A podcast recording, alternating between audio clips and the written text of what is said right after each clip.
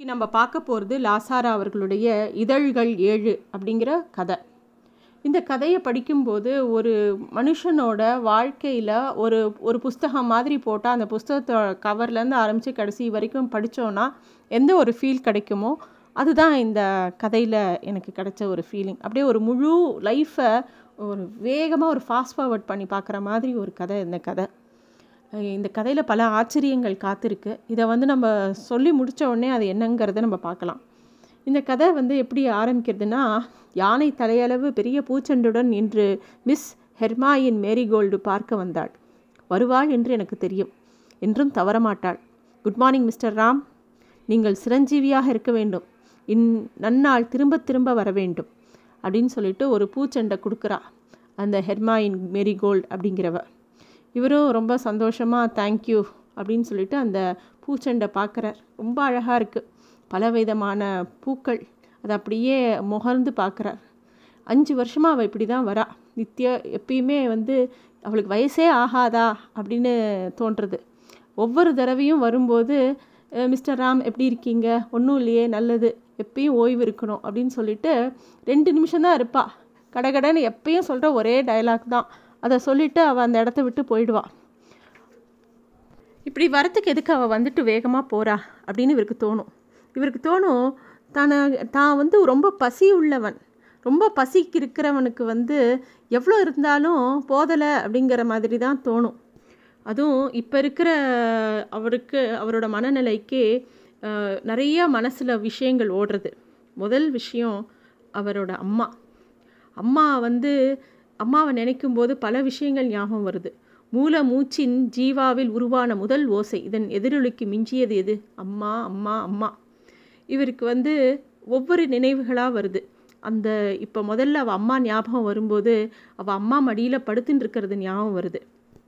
அம்மா நினைப்பு வந்தவனே கண்ணீர் வருது. அது அப்படியே அந்த பூச்செண்டு மேலே விழருது அப்படியே திரும்பி பார்க்கும்போது அவர் படுத்திருந்த அந்த கட்டிலிருந்து பார்க்கும்போது பக்கத்து வீட்டோட பெரிய முற்றம் தெரியறது அங்கேருந்து ஒரு சமையல் அறை தெரியறது அந்த சமையல் அறையை பார்த்த உடனே அவருக்கு அவரோட வாழ்க்கையில் நடந்த விஷயங்கள் ஞாபகம் வருது. அவ அம்மா வந்து அடுப்பெதிரில் உட்காந்துருக்கா கீழே குழந்தைய மடியில் போட்டுண்டு. அந்த குழந்தை இவர் தான் இவர் மடியில் உட்கா படுத்துண்டு அம்மா முகத்தை பார்த்துண்டு வேடிக்கை பார்த்துண்டு இப்படியே இருக்குது அப்போ அவங்க அப்பா வந்து பேசுறது கோ கேட்குறது அவருக்கு ஞாபகம் வருது.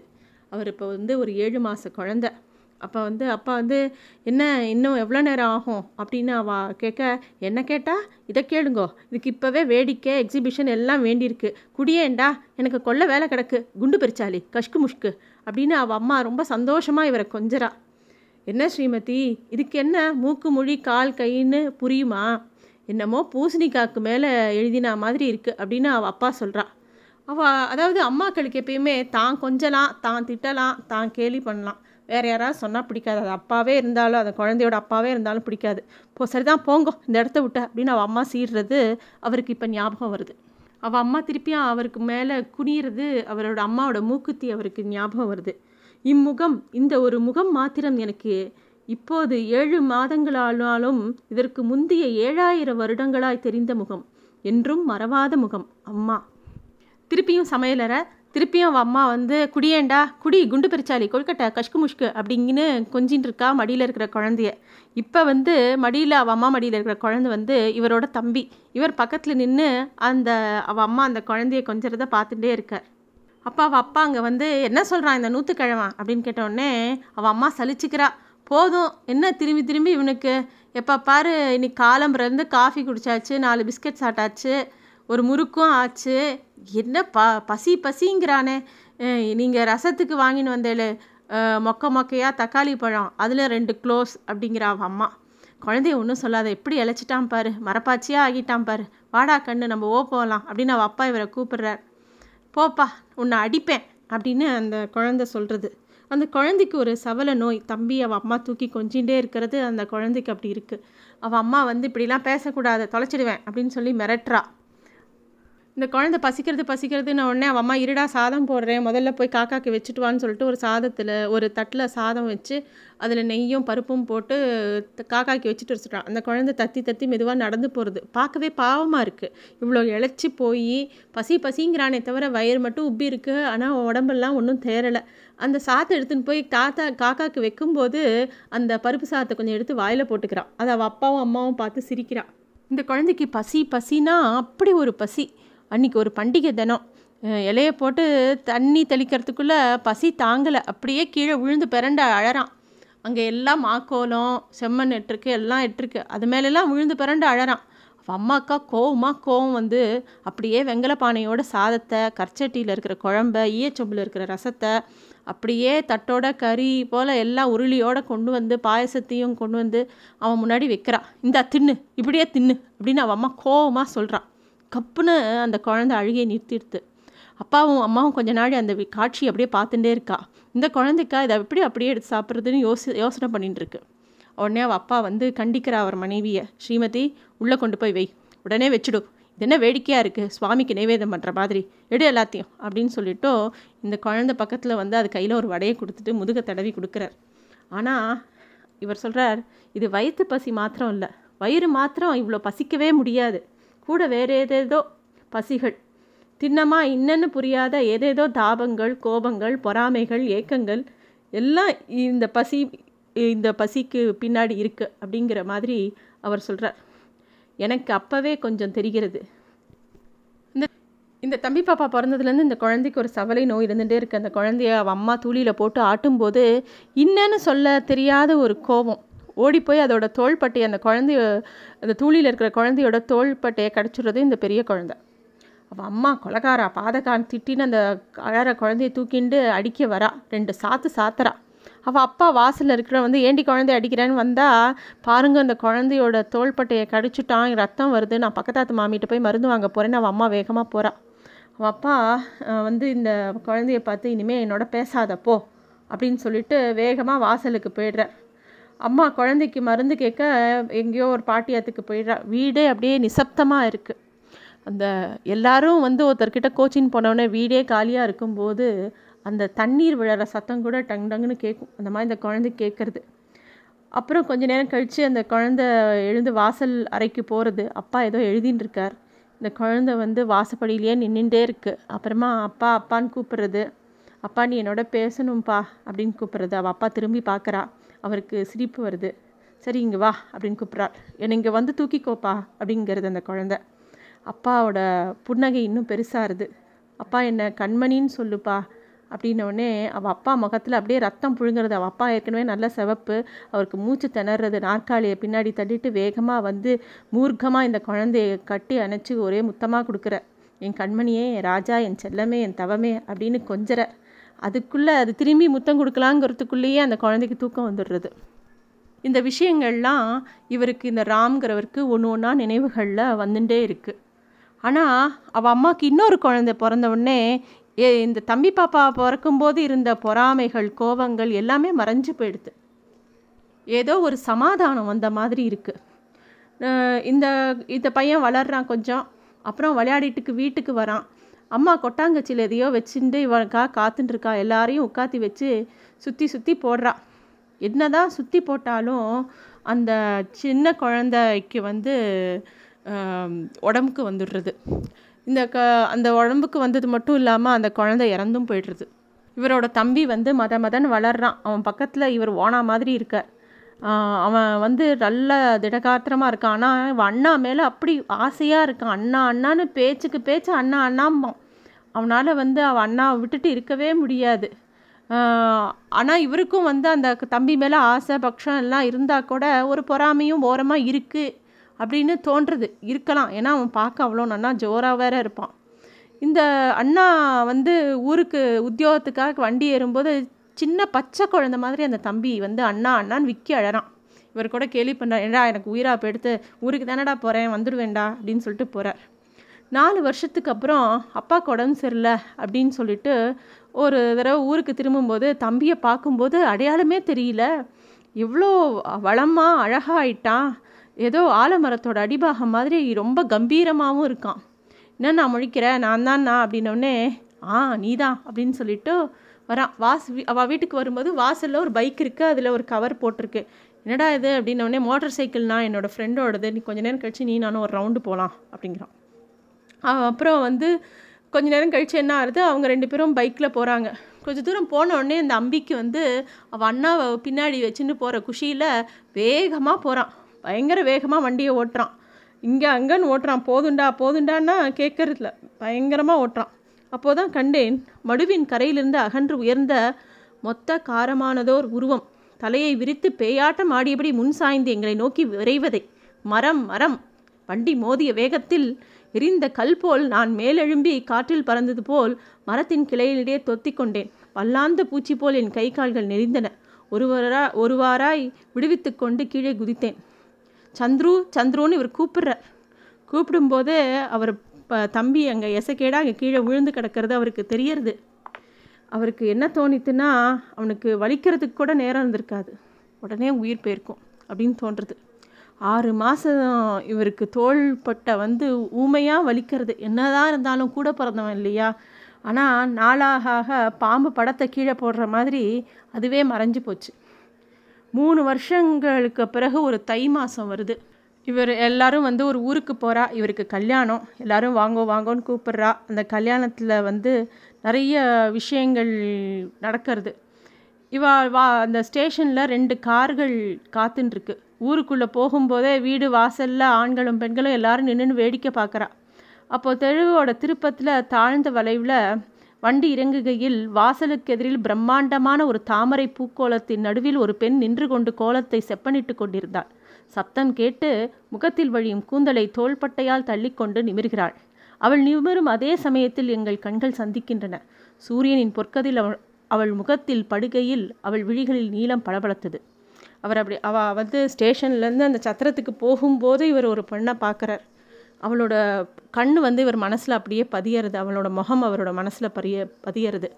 அப்புறம் அவருக்கு வந்து கல்யாணம் ஆறுது. அந்த கல்யாணத்தில் அவரோட மனைவி பேர் பாகீரதி. பாகி என் மனைவி அப்படிங்கிற. இந்த மாதிரி நினைவுகள் வந்துட்டே இருக்குது அடுத்த நினைவு வந்து ஆடி வெள்ளிக்கிழமை சாயந்தரம். அவள் அம்மா வந்து இவரை கூப்பிட்றா. நீயும் அவளும் வந்து என்னை பிடிச்சின்னு சுவாமி கிட்ட கூட்டின்னு போங்கன்னு கூப்பிட்றா. ஏம்மா வேண்டாம். உன் உடம்பு தாங்காது. அப்படின்னு எவ்வளோ சொல்லியும் அவன் அம்மா கேட்கல இல்லை இல்லை. என்ன சுவாமி கிட்ட கூட்டின்னு போ. இந்த வீட்டு விளக்க ஏற்றி இவ கையில் கொடுக்கணும்.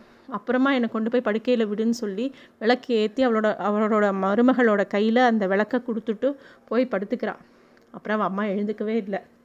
ஏன்னா அவள் அம்மாவுக்கு இவரோட தம்பியான சந்துருவோட சாவே அவள் அம்மா மனசை எப்பயோ உடச்சிடுத்து. அம்மாவில் அம்மாவோட மனசில் புறையோடி போச்சு. என்னவோ வலையாக வந்தாலே ஒழிய ஏதோ உயிரை மார்பில் பிடிச்சிண்டு மருமகள்கிட்ட இந்த குத்து விளக்கை கொடுக்கறதுக்கு தான் காத்துருந்த மாதிரி இருந்தது. அம்மாவோட யமனே அப்பாவோட யமன். சந்துருவோட யமனே அம்மாவின் யமன். அப்பாவும் கொஞ்ச நாளில் வந்து அவள் அம்மா இறந்ததுக்கப்புறம் அவள் அம்மா அவள் அப்பாவும் இறந்து போகிறார் இப்போ வந்து இவரும் இவரோட மனைவியான பாகி மட்டும்தான் இருக்கா. அவள் ரெண்டு பேரும் ரொம்ப ஜோடி புறாக்கள்னு சொல்ல முடியாது. அதே சமயத்தில் எலியும் பூனையும் கிடையாது. இப்போது பின்னோக்குகையில் உக உலகத்தில் இருக்கும் எல்லா தம்பதிகளைப் போல்தான் இருந்தோம். ஒரு நாள் சண்டை மறுநாள் இழையல். ஒருவரிடமிருந்து ஒருவர் எவ்வளவோ எதிர்பார்த்திருக்கிறோம். எதிர்பார்த்துக்கு எதிர்பார்ப்பிற்கு எல்லையே கிடையாது. இப்படி தான் இவா ரெண்டு பேரும் இருக்கா. இவாளுக்கு குழந்தையும் இல்லை. ஒரு ஏதோ ஒரு மூணு பிரசவம் நடக்கிறது. ஆனால் அந்த பிரசவத்துலேயும் வந்து எந்த குழந்தையும் பெருசாக தங்கலை. இவ கரு இதுக்கு மேலே இவ கருத்தரிச்சா இவ உடம்பு தாங்காது அப்படின்னு எல்லா வைத்தியர்களும் சொல்லிட்டா. சில சமயத்தில் நினைவில் முன்பின் தொடர்பில்லாத பல விஷயங்கள் நம்ம மனசில் வந்துட்டே இருக்கும். அதே மாதிரி இவரோட மனசில் அந்த தாமரை கோலத்து மேலே நடுவில் நின்றபடியே அந்த கூந்தலை தள்ளிண்டு பார்த்த அந்த முகம் அவருக்கு மனசில் இன்னும் பதிஞ்சே இருக்குது அதை சிந்தனையிலேருந்து அவரால் எடுக்கவே முடியல. திருப்பியும் அவளை சந்திப்பாரா மாட்டாராங்களாம் தெரியாது. ஆனால் திடீர்னு ஒரு நாள் தெரிஞ்சு போச்சு இனிமேல் அவளையெல்லாம் சந்திக்க முடியாது சந்திக்க போகிறது இல்லை அப்படின்னு சொல்லி அந்த விஷயம் தெரிஞ்சு போச்சு. உடலில் புகுந்து புறப்படுவது உடலின் வேட்கை மாத்திரமில்லை எண்ணத்தின் வேட்கை கூட. எண்ணத்தின் வேட்கைக்கு மாற்று தேடவோ அல்லது அதை மறைக்கவோ அப்போ அப்பவும் வழி உடல் வழிதான். அதனால தான் என்னவோ இவரோட மனைவி பாகி திருப்பியும் கருத்தரிக்கிறா இந்த சமயம் கரு தங்கிறது. டாக்டர்ஸ் எல்லாரும் வந்து குழந்தை ஆரோக்கியமாக இருக்குது அப்படின்னு சொல்லி நல்ல விதமாக நடக்க போகிறது பிரசவம் அப்படின்னு இவங்க எதிர்பார்த்துட்டு இருக்காங்க. ஒரு நாள் திடீர்னு இவருக்கு ஒரே து தும்மல் வருது. அப்படியே நெருப்பு குழம்பு மாதிரி நெஞ்சு எரியறது கண்ணில் லேசான கரிப்பு வருது. நேராக டாக்டர்கிட்ட போய் செக்கப் பண்ணும்போது டாக்டர் எல்லா டெஸ்ட்டும் எடுத்துகிட்டு முகம் கொன்றார் உடனே அவருக்கு வந்து ரொம்ப மு பெரிய நோய் ஒன்று வந்திருக்கு அப்படிங்கிற சொல்கிறார் காச நோய். அது சீக்கிரம் குணமாகிறது கஷ்டம் ஏன்னா இவர் நிறைய பரவி இருக்கு அப்படின்னு சொல்லிட்டு உடனே போய் ஆஸ்பத்திரியில் தனியாக வேற ஒரு பக்கம் இந்த கண்டிஷனுக்குன்னு வேறு பக்கம் அங்கே போய் சே சேர்த்துடுறா இவரை. அந்த சமயம் பார்த்து பாகியும் அவரோட மனைவியும் வந்து நிறமாத கர்ப்பிணி பிரசவத்துக்கு பிறந்த வீட்டுக்கு போகிறதுக்கு முன்னாடி பாகி வந்து இவரை பார்க்க வரா. அவளை பார்க்கவே பாவமாக இருந்தது. நிறமாசமாக அந்த குழந்தைய ம வாயத்தில் வச்சு நான் வரதை பார்க்க ஒரு பக்கம் வேடிக்கையாகவும் இருந்தது ஒரு பக்கம் பாவமாகவும் இருந்தது. ஊருக்கு போன அப்புறம் ரெண்டு மூணு கடிதங்கள் போட்டா. அப்புறம் ஒன்று ரெண்டு கதி கடிதம்னு வந்தது. அப்புறம் கடிதமே வரல. இவர் ஆஸ்பத்திரியிலே இருந்துட்டு பல விஷயங்கள் மனசில் ஓடிண்டே இருக்குது அப்போ இவருக்கு தோன்றது. நம்ம பிறந்து உழன்று இது வரைக்கும் என்ன வாழ்க்கையில் கண்டோம்? என்னத்தை கண்டோம்? இல்லை இந்த கா காணல் வேணில் முடிவுதான் என்ன? என் நோய்வாய்தான் இங்கு படிக்கிறேன். அவள் சுமைவாய் பாகி அங்கு படுகிறாள். நாங்கள் கண்ட மிச்சம் இதுதானா? சந்துருவின் அகாலமான திடீர் மரணம் தேவை தேவை தேவலையா? அல்லது நாளுக்கு நாள் ஒரு கணக்கில் மூச்சுக்கு மூச்சு ஒரு துளியாக ஒரு என் சுயநனவோடு என் பிராணனை நான் விட்டு கொண்டிருக்கும் இந்நிலை இந்நிலை தேவலையா? அம்மரணத்தின் நோயின் அவஸ்தை ஒரு பக்கம் இருக்கட்டும். இதில் எங்கோ ஒரு மூலையில் ஒருவித அவமானம் ஒளிந்து கொண்டு ஊமையாய் உறுத்துகிறது. நான் இப்பொழுது உயிரோடு இருக்கேனா? அல்லது ஏற்கனவே இறந்து விட்டேனா? அல்லது உயிரின் பழக்கத்தால் உயிரோடு இருக்கிறதாய் பாவித்து கொண்டு இந்த உயிர் நிழலாடலில் உடல் இன்னும் செத்து கொண்டிருக்கின்றதா? இப்படிலாம் இவருக்கு தோன்றுது. இந்த நிலையில் அவருக்கு பாகி அவரோட மனைவியை நினைக்காமவும் இருக்க முடியல. அந்த குழந்தைய பற்றி நினைக்காமவும் இருக்க முடியல. இப்போவும் அந்த கோலத்துக்கு நடுவில் இருந்த அந்த பெண் ஞாபகத்துக்கு வரா. ஒரு நாள் சாயந்தரம் அந்த அவரோட அறைக்கு வாசலில் அந்த நர்ஸ் மிஸ் ஹெர்மாயின் மேரிகோல்டு இவரை சக்கரை நாற்காலியில் தள்ளிண்டு வரா. அவள் வந்து மிஸ்டர் ரான் நீங்கள் ரொம்ப தைரியசாலி. நீங்கள் இங்கே வரும்போது உங்களோட வியாதியோட அளவை பார்த்து நீங்கள் கண்டிப்பாக பழப்பீங்கன்னு நாங்கள் நினைக்கல. ஆனால் நீங்கள் நல்லா குணமாயிட்டீங்க. ஆனால் இனிமேல் இன்னும் ஜாக்கிரதையாக இருக்கணும். அப்படின்னு சொல்கிறான் அவள் இவர் சொல்கிறார் ஆமாம் நான் சமுத்திரத்தையே தாண்டியாச்சு. இது என்ன வாய்க்கால் தானே? அதுக்கு என்ன தனி தைரியம் வேணும்? அதெல்லாம் பார்த்துக்கலாம் அப்படிங்கிற மாதிரி சிரிக்கிறார். இல்லை நான் சொல்கிறது அது இல்லை. அப்படின்னு சொல்லிட்டு மிஸ்டர் ராம் நீங்கள் ரொம்ப ரொம்ப பாவம். அப்படின்னு சொல்லிட்டு அவளோட பேக்கெட்லேருந்து அவரோட கையில் விரலில் ஒன்றை வச்சு அழுத்துறா. நான் கையை திறந்தேன். மஞ்சள் கயிறுடன் ஒரு மாங்கல்யம். பாகியின் மாங்கல்யம். அப்படியே ரொம்ப நாழி அந்த மாங்கல்யத்தையே பார்த்துட்டுருக்கார் அதே இடத்துல அப்படியே உட்காந்துருக்கார் ஸ்தம்பிச்சு போய். ஆனால் இவருக்கு தோன்றது எப்பயோ ஒரு ஒரு முறை ஒரு பிரக்ஞையில் ஏதோ ஒரு இடத்துல முன்கூட்டியே இந்த மாதிரி நடக்கணும்னு தோணித்தா என் தோணித்தோ என்னவோ அப்படின்னு தோன்றுறது எல்லாருக்கும் அந்த மாதிரி ஒரு விஷயம் நடக்கும். ஒன்றரை வருஷங்களுக்கு அப்புறம் ஆஸ்பத்திரியிலேருந்து விடுதலையாய் வெளியில் போகிறார் வாசலில் டாக்ஸி இருக்குது எழுந்து உட்கா அதில் உட்கார்றார். குட் பை ராம் அப்படின்னு எல்லாரும் சொல்கிறாங்க வண்டியில் உட்காந்தவுடனே டிரைவர் வந்து சார் எங்கே போகணும்? அப்படின்னு கேட்குறார் இவருக்கு கண்ணீராக வருது அழுகியாக வருது.